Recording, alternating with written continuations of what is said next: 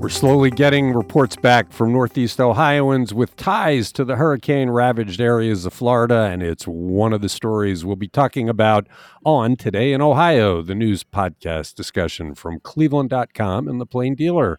I'm Chris Quinn. I'm here with Lisa Garvin, Laura Johnston, and Leila Atassi. It's a Thursday. We always have good stuff to talk about on Thursdays. Let's get going. Reporter Sabrina Eaton takes a look at Dave Joyce's latest reelection battle in a year when the lines of his district have shifted a good bit. Lisa, what did she learn? Does Joyce have anything to worry about? I'm not sure that he does uh, because he probably dropped. I used to be in his old district, the the seventh, and I'm in Cuyahoga County. But when they redrew it, it's now the 14th district, and it's basically moved east and south. So they got rid of Summit and Cuyahoga County people, and uh, they gained parts of Portage and Trumbull, larger portions of that. Also, Ashtabula and Geauga Lake are counties are totally within this new district. Now, Joyce has a huge fundraising advantage. He's raised nearly $2 million for his campaign. His opponent, Democrat Matthew Kilboy of uh, Deerfield Township, has only raised $52,000 so far. Kilboy is a retired U.S. Navy nurse. He is openly gay. Um, and then we talked, you know, Sabrina talked to them about various different election issues. The biggest one on voters' minds that we know from several polls is inflation. Uh, Mr. Kilboy says he wants to shore up the supply chain and make more products domestically and break up consolidated companies. He feels like these are, are you know, uh, contributing to inflation. Dave Joyce says that he supports uh, Re- uh, Republican Kevin McCarthy's commitment to America, which is kind of a revamped version of Newt Gingrich's contract with America. So that means lean and mean government, not giving money away, whatever that means and energy independence. And looking at energy, as we know that our gas prices may go up because of the OPEC Plus decision yesterday, Dave Joyce says that President Biden has tried to kill fossil fuels and he wants to maximize production of cleaner natural gas. Matt Kilboy says we really need to diversify our portfolio of non fossil fuels, and that includes hydrogen and nuclear energy. So they pretty much diverged on all topics. Student debt. Matthew Kilboy says, I have student debt myself. He says it can certainly help low income people escape the debt cycle, but he's worried about the burden it would place on middle class taxpayers. Um, he says they do need to address high tuition and predatory lending. Now, Joy says that student debt forgiveness is completely wrong. He hopes that the Supreme Court overturns it, and he calls it Biden's debt transfer plan of up to 16 $600 billion. So they pretty much diverged on most of the biggest topics that I think are on voters' minds in November. We're going to be reporting next week on a new poll that's coming out that deals with many interesting topics, including student debt. I think we might all be surprised. Lisa, Dave Joyce has always been considered kind of the friendly guy. He doesn't come across as a staunch Donald Trump guy. He's he's I wouldn't say he's middle of the road. He's a conservative Republican, but he's the kind of guy people like as a neighbor.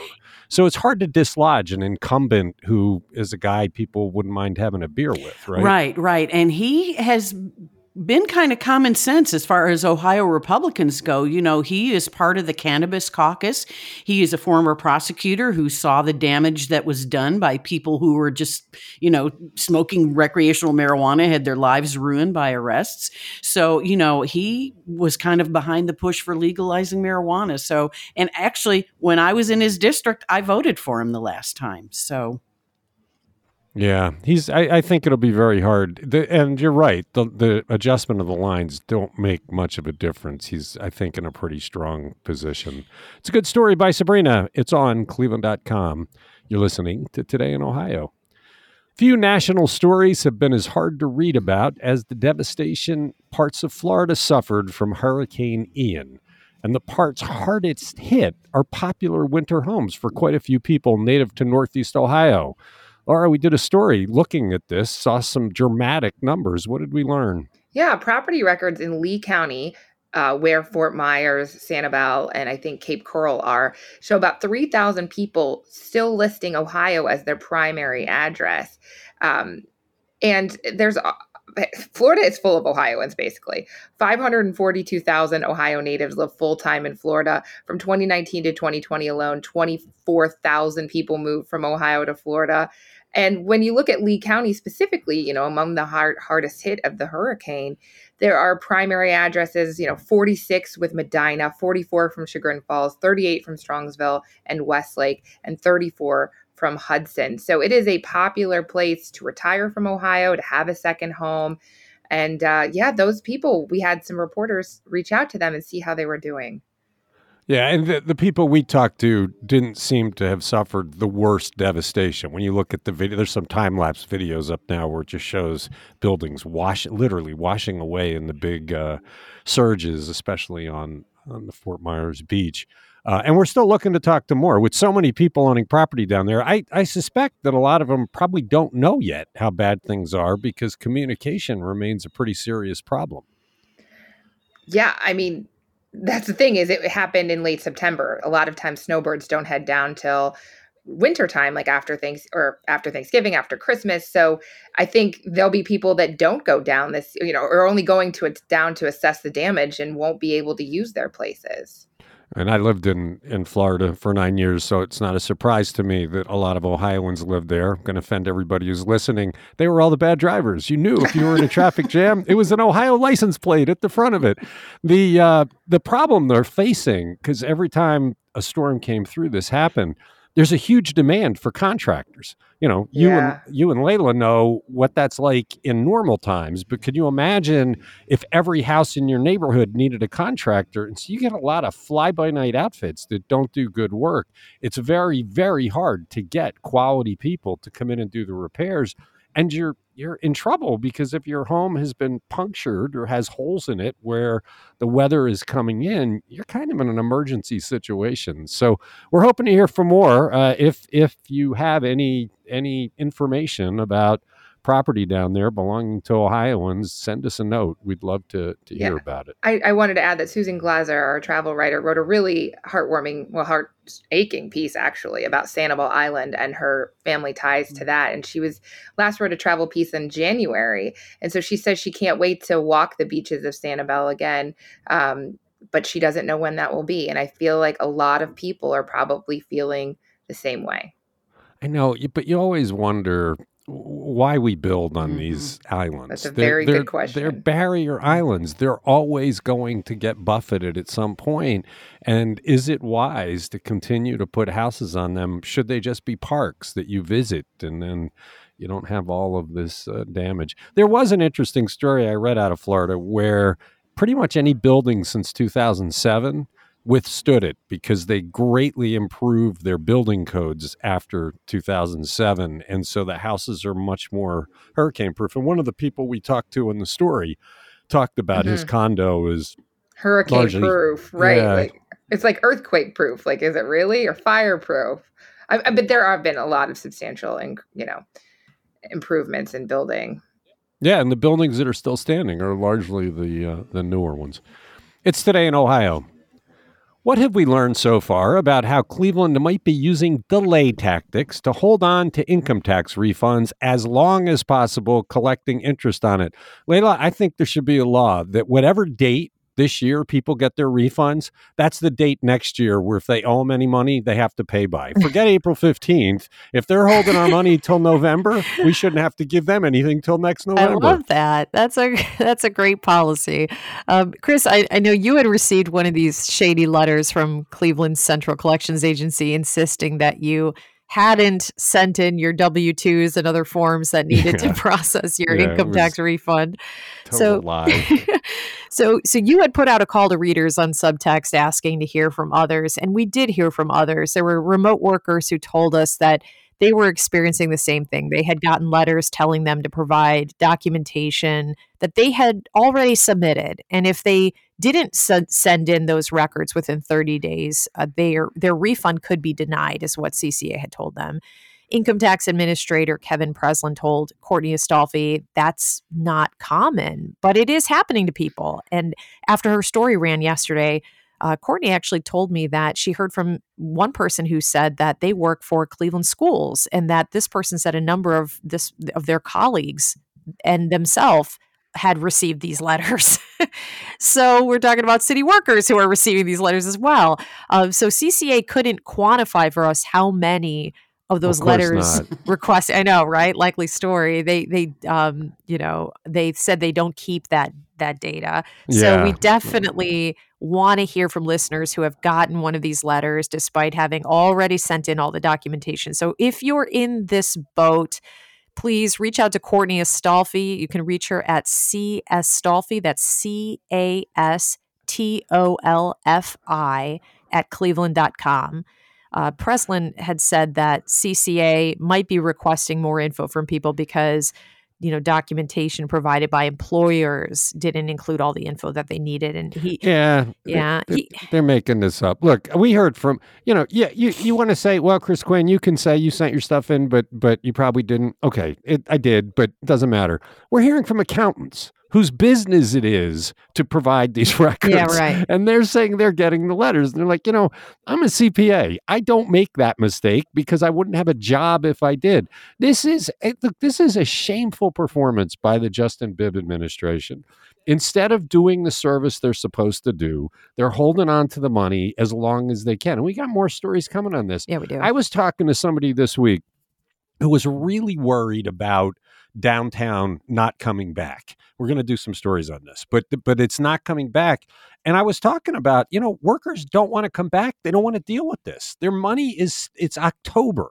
This money was collected in 2020, 2021, and they still don't have it back. And many of them had to pay extra taxes to their home municipalities that they're now in the gap. This is this is poor service by Justin Bibb. We talked to him about it what, 3 weeks ago, 2 weeks ago, and he said, "Oh, I'll I'll look into that. We'll get on that." Nothing has happened so far, and people still don't have their money. Right, right. Yeah, and in fact, uh, you know, they promised us a uh, a meeting with our editorial board, and we are still waiting for that as well. They ghosted us completely after that. We we actually gave them the benefit of the doubt, and finally, I think after two weeks went by, it's like you know, let's write the story. We're not going to wait for this nonsense. But the the the other agency that does this, Rita, has none of these issues. I mean, you deal with Rita, it's efficient, it's easy. One of our colleagues finally got his Cleveland refund last week, and he reached out to Rita to say, okay. I got my refund. You told me back when I filed my return, wait until you get your refund and then you can pay the difference. And and he got in touch with them and they immediately responded. They sent him the bill for what his taxes are in his home city and he paid them. Went like clockwork. The CCA run by the city, like almost everything run by City Hall, nightmare to deal with. Mhm. All right, please send the notes. C. Astolfi at cleveland.com. We want to hear from you. It's today in Ohio. We've talked about some sports books coming to the pro teams in Cleveland, but the places where most people gamble in Northeast Ohio now are also getting into sports betting. Lisa, where do they stand? Oh, they are ready to go, and they're going to be ready even before sports betting becomes legal on January 1st. So, Jack Entertainment is chomping at the bit here. They're building casino style lounges at both their downtown Jack Casino and the Thistledown Racino locations. They're going to open by November 26th, just in time for the Ohio State Michigan game, even though, like I said, sports betting is not legal till January 1st, but they want to give people a taste of what's to come, I guess. So Jack Entertainment has two of the five, you know, brick and mortar sports books in Cuyahoga County, uh, along with the Browns, the Guardians, and the Cavaliers. And then MGM Northfield in Summit County also will be building out a sports book there.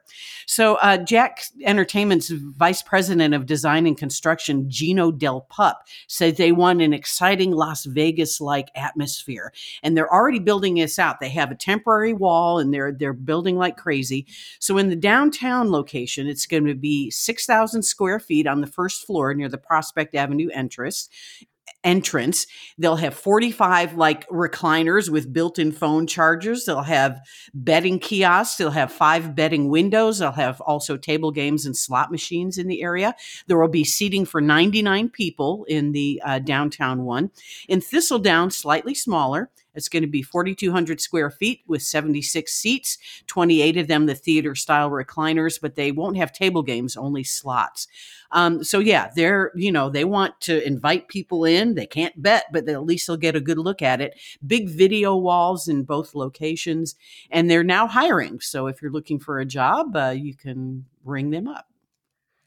This is an interesting, uh, almost David versus Goliath battle because there are five or six big national sports books, FanDuel and those. Uh, and we're actually working with a partner. We get some revenue if people go through our site to, to sign up for these things. And you just wonder will people use the apps for these major companies that, you know, advertise on every football game? Or will they go for an experience like you're talking about, this Las Vegas like experience where you sit and have a drink and you're watching the games and checking out where your bets are going. It's hard it's hard to tell, but a lot of money is being invested in it. Yeah, and I, but I think people do want that experience, you know, and they want to be with other fans. You know, there's nothing like being in a bar when there's a football game on. You know, people get excited, you get excited, but you know, a Jack has got their hands in uh, you know, mobile betting. They have the Bet Jack app which is up and running for training purposes only, so they're covering all their bases. Yeah, they're all trying to register as many people now so they can hit them up January 1st and say, "Hey, it's legal now. Bet, bet, bet, spend some money." So we'll have to we'll have to check these things out when they're up and running to see what kind of business they're doing. It's today in Ohio. How much will a Cleveland construction company pay for its negligence in a road paving contract that led to the death of a worker? Laura, this is a horrifying accident that occurred here, and the company really did a did put the worker into jeopardy. This is really sad. It's a $17 million jury assessment in favor of his estate um, that the man's widow, uh, Shelly Solers, filed this wrongful death lawsuit against a construction company called Perk, and the case went to trial. So uh, that, that that's what they decided. If you remember this case, this was 2019.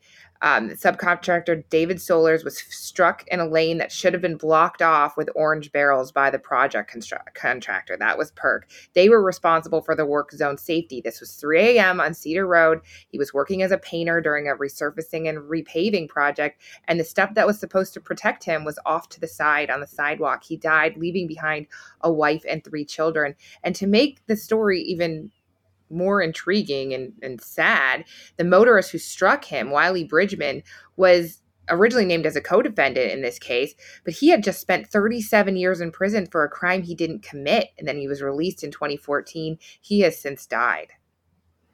The the idea that you had a painter on the road without traffic cones at three in the Them, morning. yeah, I just that and it's very dark. It's hard to see and if you're driving through a construction zone, you kind of rely on those cones to tell you where the zone is. Uh, it, it's just horrifying. It's uh, it, and the price they're going to pay is is very very high.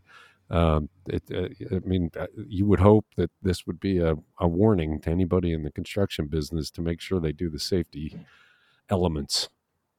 Yeah, it's absolutely. it's today in Ohio.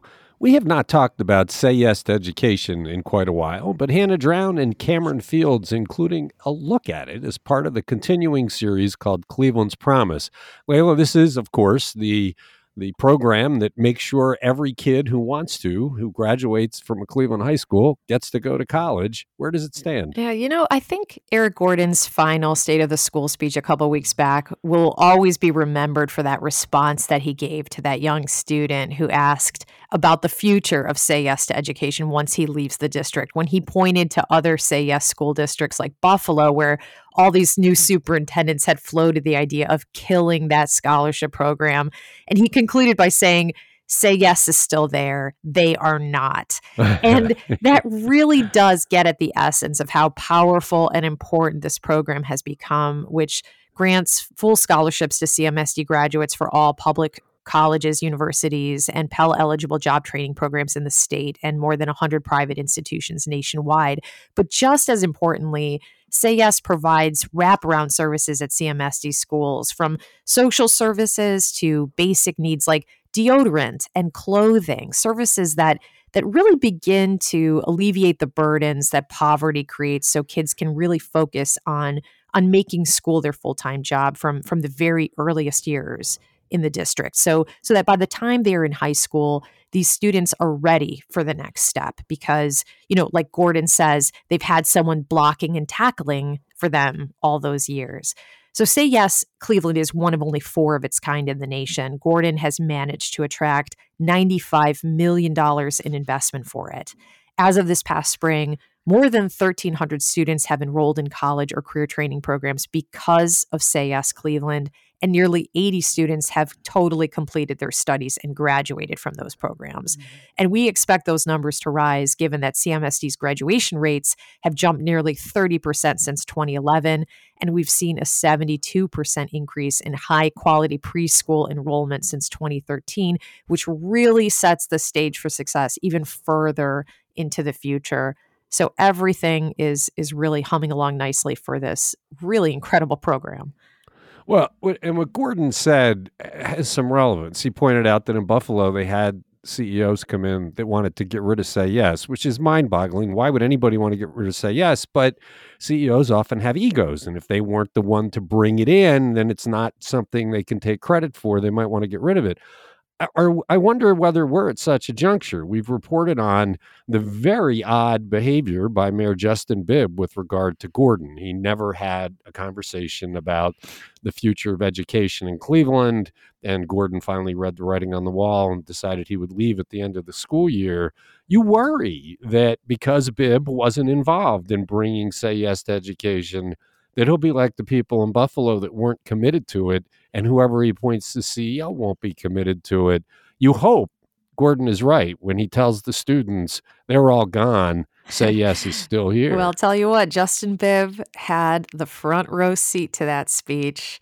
And I kind of read Eric Gordon's comment as the shot across the bow in defense of say yes and um, i think that that will that will echo for a while um, i mean it is incredibly powerful and 95 million or 95 million dollars in private investment i mean that is that's that's out of this world support yeah. for this I also yeah. wonder if it could be used as an economic development tool to get people to move into Cleveland because you know you you go to 4 years of a CMSD high school and they have some incredible programs like the same students stood up and talked about their robotics you know club that they have at these schools and then you go to school for free anywhere in the state of Ohio to a public school you go to Ohio State you go to Miami I mean it's enough to make you think I could move into the city. I know. Actually, know. it had. I had that it, thought. It got my wheels turning too when I started thinking about Edgewater it. Edgewater looks like a lovely neighborhood. Yeah. I'll tell you. I mean, it, it really. I mean, they there are they absolutely should should leverage that and and as a they should make this a huge campaign to get I get families to coming back into the city. Yeah. But there's weirdness here. There's real weirdness between Bibb and education. There are people that are greatly fearing that he's going to shift city resources much more into charter schools. That's and true. Do, and he and the problem is he's not speaking. I mean, all we know is he never mm. had the conversation about education with Eric Gordon. And even if he wants to replace Eric Gordon, you want to pick the guy's brain. He's been running things for a decade. So I, it, I, I, you don't, you normally wouldn't think anything of it. You would think, why would anybody want to get rid of say yes to education? But because of the weirdness we're seeing, this might this might be something that needs a campaign. Do you think to... he planted that question in the audience? No, I doubt I'm that. Joking. I'm joking. I highly do, but but I, I the 95 million should last a while though. I can't remember exactly how many years that will stretch, but I we we've I mean he's got it covered for some time. Yeah, let's hope. It's today in Ohio. The former Kirtland police chief received some attention when he was fired because the town accused him of controversial behavior, to say the least. We now have his formal response in a civil suit. Lisa, what does he contend? This is quite the soap opera over there in Kirtland. So, uh, former Kirtland Police Chief Lance Nosse was fired last year for several allegations, and he filed a suit this week against the city of Kirtland, its mayor Kevin Potter, the law director Matthew Lalo, and six out of seven council members. We'll get to that a little bit later. They say that he, the suit says that they violated his rights and fired him without just cause. He wants his job back. He wants to punish city officials, and he wants damages on top of that. So let's get to the story. So Nosse was fired back in August of 2021 after a three month investigation into allegations that he was uh, habitually drunk on the job, that he would disappear on personal business for several hours while he was on duty. Also accused of verbally abusing his employees using vulgar gestures and language and racist language. So in the suit, Nosse accuses the mayor of being an alcoholic. And Nosse, during this time, he did agree to enter rehab, which he did last April as an inpatient at Lutheran Hospital for six weeks. During his stay, the law director, Lalo, tried to convince him to resign and he refused, and then he got fired. So there were six of seven council people who voted to fire him. The one who didn't, Kelly Wolf, was accused of having an affair with Chief Nosse. She was the only no vote on his firing, and she is not named in the lawsuit either. It, this is just th- when you have small government like this, you get into this, uh, you know, Peyton Place kind of gossipy stuff. It is interesting though if he went into rehab and basically said, "I have a, a, a health condition. I'm an alcoholic," and was getting treatment, that they would fire him in the middle of that. That that that you would have thought that might be um, a factor that they'd say, well, he's getting treatment for it. Let's see how it goes. But they didn't, right? When he didn't quit, they just kicked That is correct. Yes. And so, and, and like I said, when he was, you know, in treatment, they were trying to convince him to resign and he refused. So, yeah, that looks a little bit like kicking somebody while they're down. Well, and there are employment laws. Uh, it, it, it'll be interesting. The other thing is, you don't know if he did everything that they said he did. It sounds like this is a major civil war in this town, and so they're lodging all the complaints. It's like any kind of divorce where the the allegations are always pretty outsized to what the facts are. So it'll be interesting to watch this one go through the courts because he wants his job back and he wants money, right? Yes, he wants damages. They are not uh, they are not specified at this time, but he also wants city f- officials to be punished. I mean, the lawsuit made that clear. So, yeah, he doesn't just wants money; he wants revenge. And I do want to. The, Huh? oh, go No, ahead. go ahead. Go ahead. The depositions in this will be fascinating because they'll get into the affair, they'll get into all of the abusive stuff that that is alleged. And just this little tidbit: Kelly Wolf, the uh, the alleged affair woman, she resigned from council the day before a re- an election to recall her. So there's another twist in that story. Okay. It's today in Ohio. Ohioans love their parks, and one of the state parks has what could be a terrific new feature. Which park, Laura, and what's the feature?